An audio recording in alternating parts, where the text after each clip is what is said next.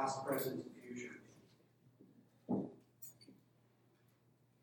Priorities for community social development. So, priorities for community social development stems around um, social well-being. What is social well-being?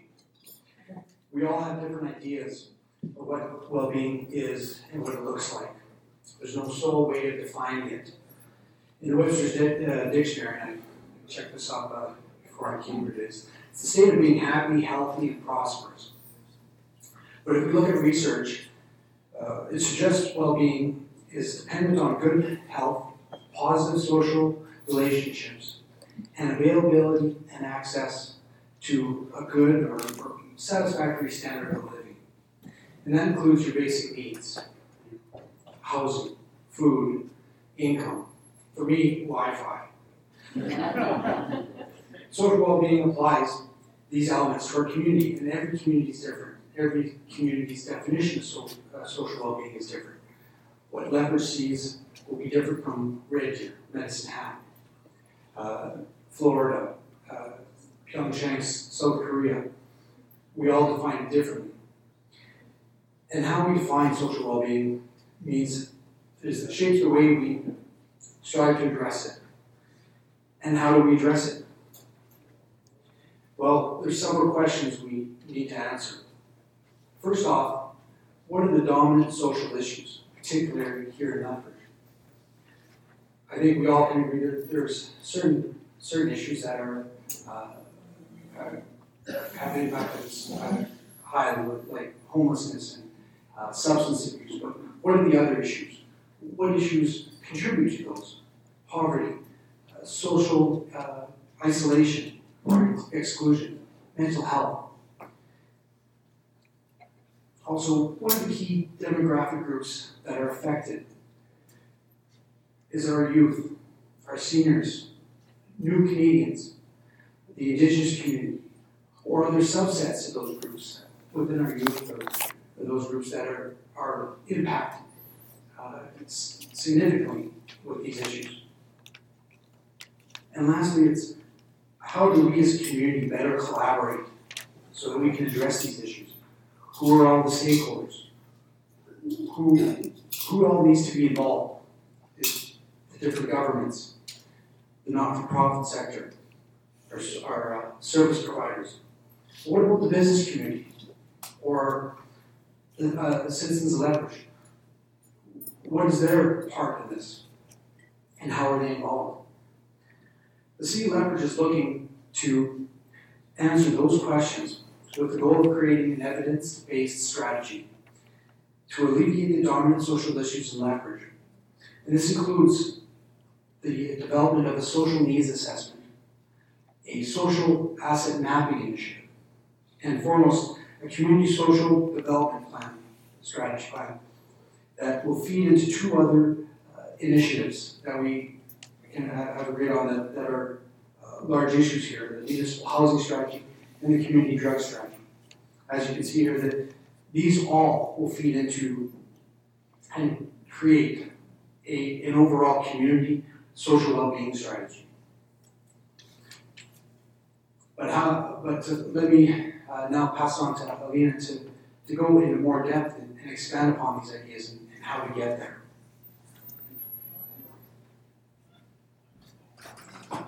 Thank you, and I'm so sorry for being short. you cannot see me. Um, I will. I will try to uh, to see you. So, and I'm also sorry for for being from Calgary, and I'm sorry we voted no. so, uh, so with that being said, um, my presentation is really to tell you we're here to listen to you. Um, we are at the beginning stages of this work. Um, while we're doing the, the research and consultation, we're still gathering from everyone, all the stakeholder groups, so the business community, lived experience, everyone has a, has a stake in this, in social well-being in the community.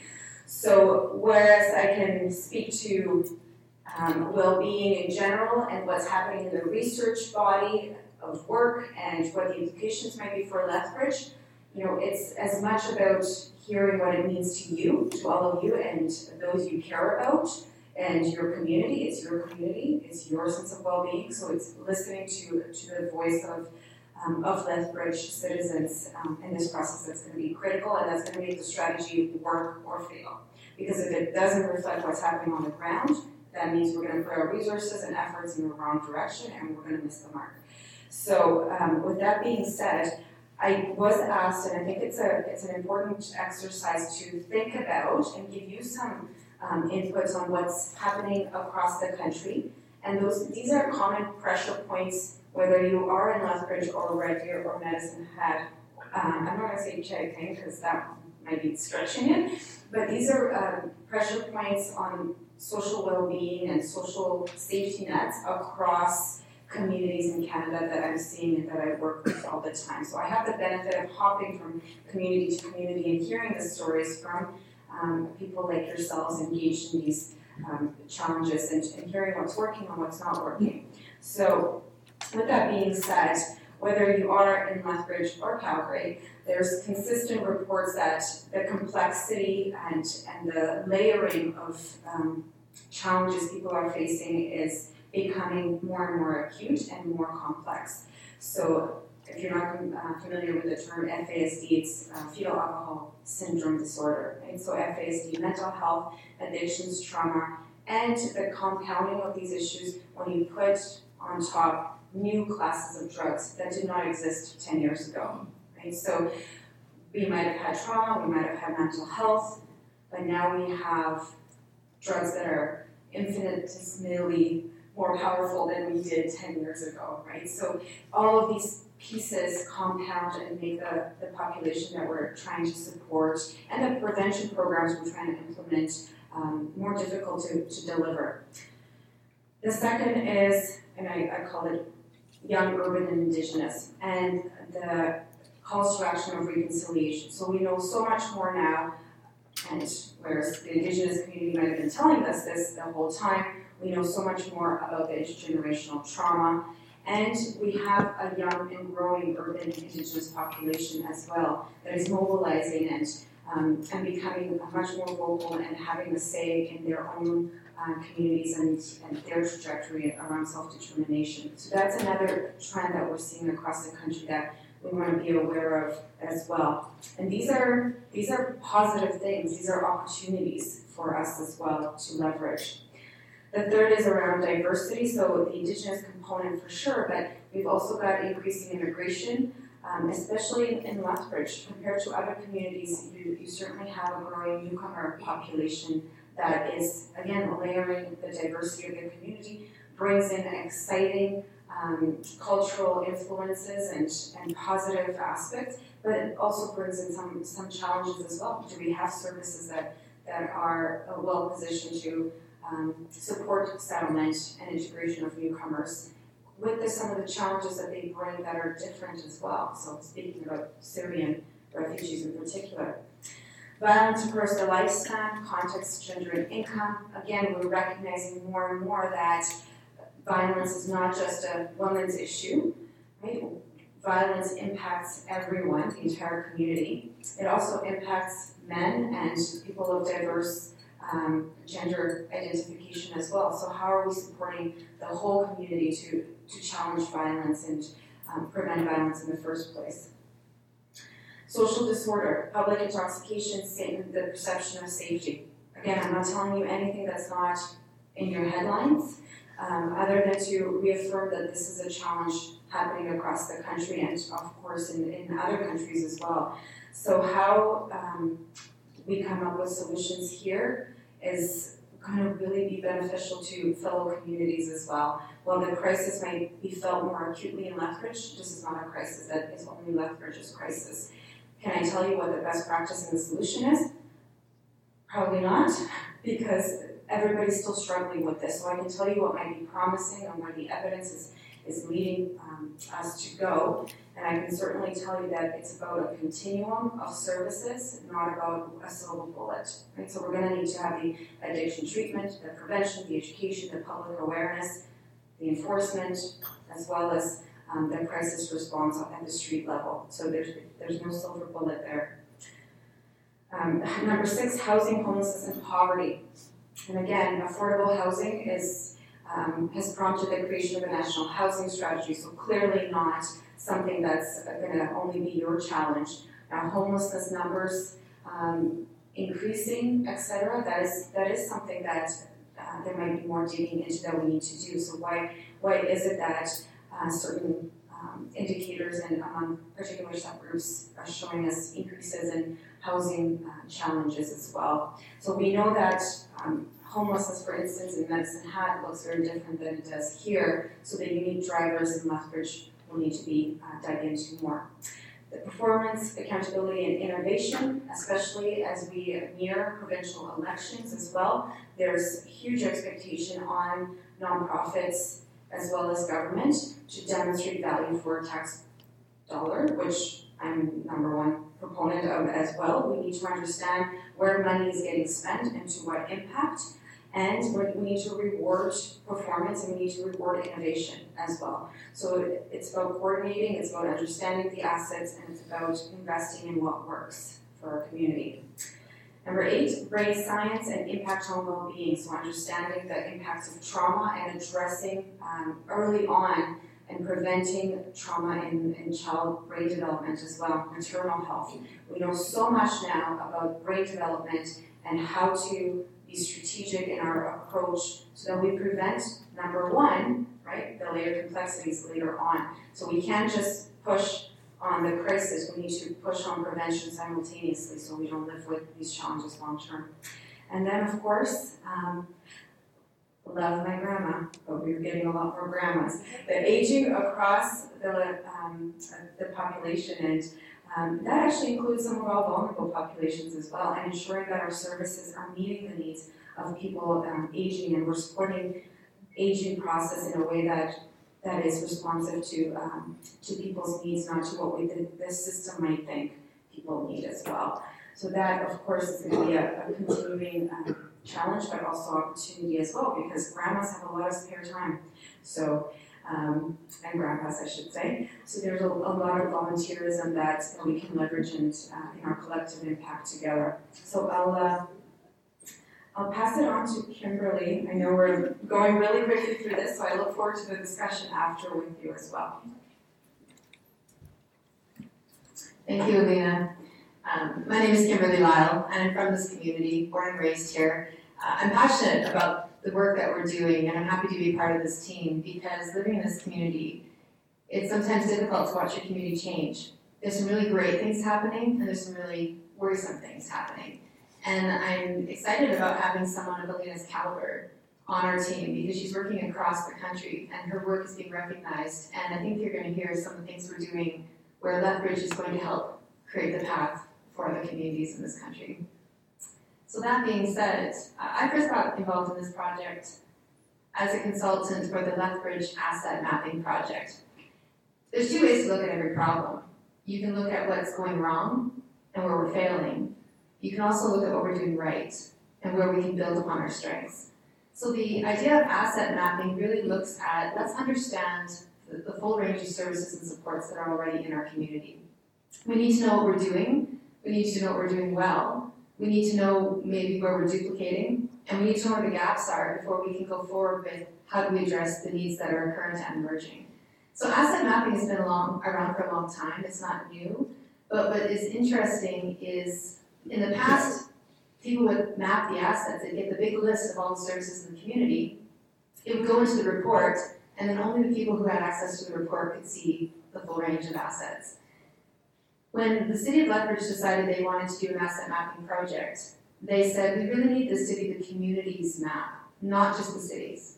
So they pulled together a steering committee of people, two of which, uh, Canadian Mental Health Association, Community Links, and Volunteer Lethbridge are key cornerstone partners in. We also have AHS at the table and a number of other community organizations who really saw the need for everyone in this community to have access to this map so that they could in real time see what programs are being offered, what services are available, and how do we make sure that people who need help can get connected to what is available. Um, so when we sat down, the first part was really let's identify and map out what all the social supports and services are. And you might think that it's obvious, Okay, well, I know that the soup kitchen provides these services. I know that Lethbridge Housing Authority does these things. But there is a tremendous wealth of programming in this community that is not known. There are organizations out there that form because they see a need. And they, they volunteer and they fundraise and they serve that population. But it's not widespread knowing that this is existing. So there's been a tremendous amount of work done in just identifying what are all the programs and who's doing what. And then the next step is assessing, as I said, the strengths and the gaps, and really understanding why are these programs being offered. Is it because there's been a needs assessment done? Is it because there was a funding program available? Is it because we've always done it this way and this is what we're known for, so we're going to continue doing it? Alina mentioned innovation, and we're seeing a lot of really great innovative work in the community. We have social agencies who care deeply, whose staff live and breathe this community. And they're being incredibly innovative because they're being incredibly stretched. The dollars aren't always available. Sustainability of those organizations fluctuates from year to year. And so they're forced to be innovative. And so understanding why they provide the services they do, how they do, what the challenges are, and how do we help them to be successful so they can continue to provide services is part of this work. The third part really speaks to matching the needs we've identified in the community with the resources we have and the gaps that we have, and the opportunities we have to fill those gaps with innovative solutions. When we first sat around the table and talked about this asset map, it was loud and clear to me. I asked all the participants, all the agencies, tell me why you're here. Because I know you have work on your desk in your office that you're not doing, you're taking time away from that to sit at this table. Tell me what's important to you. Every person said, we need more collaboration. We need to communicate. I know there's other agencies in this community that I could be working with. I just need something to facilitate a way for me to do that effectively. So the promise was that throughout this whole process, we need to be very open, very transparent, very collaborative. We need to talk to everybody. And if it took more time, if it took more effort, didn't matter. It was important enough that we do this right the first time. And that we also made sure that we got our facts straight that the research that Alina has access to, those studies, that that's factual. But the stories of the people in our community are also factual. The reality of the person on the street and what their life is, the reality of the business owner and the struggles they're facing, the reality of people working in social services, be it big brothers and sisters or the soup kitchen, that that's reality too. And that we consider all of that in a plan that all of us as a community can live with as we move forward that we look at things through the, the viewpoint or the lens of the social service agency, but also of the end user, but also of the funder, and also of the community at large. Volunteer Lethbridge has been a great partner because we recognize there's a lot of us in this community that want to be part of solutions. And that if we create this opportunity to solve some of our challenges, those of us that want to volunteer need a way to connect to being a volunteer for part of the solutions. So this was, this was the general goal. That being said, we overcame the challenge of having this work just sit in a report somewhere by accessing an amazing new platform called HelpSeeker, which coincidentally was the brainchild of Dr. Alina Turner. So I'm going to ask her to come speak to when it was formed and why. okay. How many of you have smartphones or phones? Okay, so go to HelpSeeker, download the app or check it out. Um, because all of your services in Lethbridge are now live and accessible to every citizen um, at any point. When, uh, and you said it was my brainchild, yeah, this is me and my husband having a great idea on our uh, Thanksgiving dinner last year, where we said, you know, it's really crazy that I know exactly what the best Thai restaurant is in 500 meters radius. Isn't that crazy? But when somebody says, hey, I want to leave my husband because there's violence in the home, and I have to say, okay, wait, it's a good thing I have a PhD in this, because I still don't know where to send you. That's not acceptable. That's not okay. So, not understanding what the system of resources are and how to access them in this day and age with this level of technology is not acceptable. And we kept saying, yeah, somebody should totally do that, should totally do that. And then we said, you know what, nobody's gonna do that because there's no money in it. Because it's helping poor people or people in need or in a crisis find the help they need. So we said, you know what, let's us do this. So it's actually me and, and Travis, my, my husband, who developed the app. And uh, Kimberly, I don't know how you found out about it, but she did right when we launched in April. And Lethbridge is really the first community that came on board to adopt this new technology. And because of that early adoption of the apps, uh, we've been able to leverage that buy-in, and it's now an Alberta-wide platform as well. So it doesn't matter where you are in Alberta, you can find support anywhere um, and find out exactly what services there are. And that's, again, it's constantly updated and organizations are able to put in their, their new services in, in real time. And then the, the beauty of it is we get data on the back end to analyze trends and demand. So I'll pass it back to you to talk about that. What I'm showing you right now is the home screen of HelpSeeker. If you go onto it, so you, you can download the app or you can also go to helpseeker.org. And there's two buttons there, Find Help Here or Add a Service. When you click on the Find Help Here button, you can type in what you're looking for. I'm looking for counseling for youth. I'm looking for shelter for a senior. And all of the services in Lethbridge will pop up. So this gives you a screenshot of the map, and you can see it's all by location. And when you click on one of those services, information pops up that describes to you what the intake process is, what the hours of operation are, where they're located, how, how do you access that help. Um, there's also an opportunity for the organizations themselves to monitor their own information and, and register it. So when we discovered HelpSeeker, and it is amazing because literally they launched in April, and I called them in April and said, this is a great process you've got, but we need to do an asset map. Do you think that we could use this for our asset map? Because now we've got everything mapped out the way we want to. We can search it by who you're serving, what the service is, when it's lo- available, where it's located, but it's accessible to everybody. Anybody in the public, any funder, any service organization can go onto this and find this information. We've taken it out of the back room and put it into the public, which was our goal. You can see that when we started in April, and I have to again acknowledge Volunteer Lethbridge and Community Links because they have done a ton of work on this, contacting organizations and making sure that all of our social service agencies knew to register for this. Um, in that period of time, we have 400 listings, which is 400 different programs and services available in Lethbridge. We also have 150 locations that provide those services. So if you think about it, Lethbridge Family Services has um, a couple different locations and they provide multiple services from each location.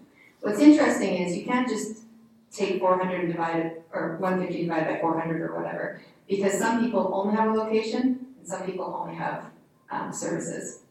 Thank you. So the multitude of services that are available is amazing. And now we're taking this to the point where we do start to break it down, analyze it, and see, again, what are our strengths, what are we doing well, where are the gaps, and how do we tie this to the research that we're doing to understand what are the real issues in this community and how do we how do we fix them? Uh, what's interesting is there's been no promotion of HelpSeeker. Community Links is using this database now for their referral service, so that partnership is in place. We're not duplicating anything, we're improving upon an existing service. But in the first 14 days of this month alone, there were 7,000 searches on HelpSeeker, or 500 a day for Lethbridge. The top searches were youth, counseling, education and training, mental health, and abuse. And what's interesting is this is very early stages data. Uh, we have some sense that youth might be high because it's technology and, and they might be more aware to find this. But as we go on, this is going to give us reporting that's going to tell us what are people looking for, where are the needs. So as we go forward in this community, we're continually getting good data to help make decisions. So why does this matter? I'm asking you to come back. And I have one minute, one minute, three or four? All right, well, there's, you know, there's no problem talking about system integration in three minutes, right? Why does it matter? It matters because it takes all of these systems to, and all of these services to integrate at the user level, at that point of contact with people in need, that the community is actually going to make an impact. So if I only look at shelter because I have that immediate need, but I'm not addressing the underlying causes that bring me into homelessness, that might be uh, abuse, mental health challenges, addictions, trauma, all of those things. So it takes a, a whole community approach, it takes a whole government approach to resolve the underlying root causes. And so it's really tough to get all of these government departments on the same page for Lethbridge. But what we can do is actually use technology innovation to integrate services at the front door level, at the client level, at that point of service. So at least every citizen in, in Lethbridge knows exactly what's out there in real time. They don't need to call 500 different places, they, they have it um, in their hand. And so, of course, this approach, as we mentioned before, is something that is being looked at nationally to, to replicate in other communities as well. So, getting calls from Ontario, BC, Northwest Territories on how do, how do other communities adopt this approach as, as well. So, it's an exciting time, and it's also an opportunity for us to say, number one, we're, we're listening, but we're also giving back resources while we're doing the research. Because there's a whole lot of talking happening in the community, a whole lot of strategies and a lot of research. But there's pieces that we can actually deliver on that we don't need to research the heck out of because we, we know some of these pieces need to come into play ASAP. So this is a research that you can take away today. Think about. Um, the number one place people go to when they need help on any of these issues are friends and family, and you are the friends and family. So you being educated on how to make appropriate referrals, how to tell people where to go for help is going to be a, a step in the right direction of getting people hooked up with services early on so that they don't fester and become uh, crises longer term. So with that, I uh, wanted to end on, again, the dominant social issues and, and why we're here to talk to you. We have lunch, I believe, and then we're going to have some Q&As. And I want you to think about these three questions as you as you chew your delicious food. I look forward to that. I'm hungry myself. So, what are the dominant social issues in Lethbridge from your perspective? Who is affected? How do we address these issues as a community? Because it's going to take all of us to make this this needle move. So, thank you very much for your time, and we look forward to the discussion.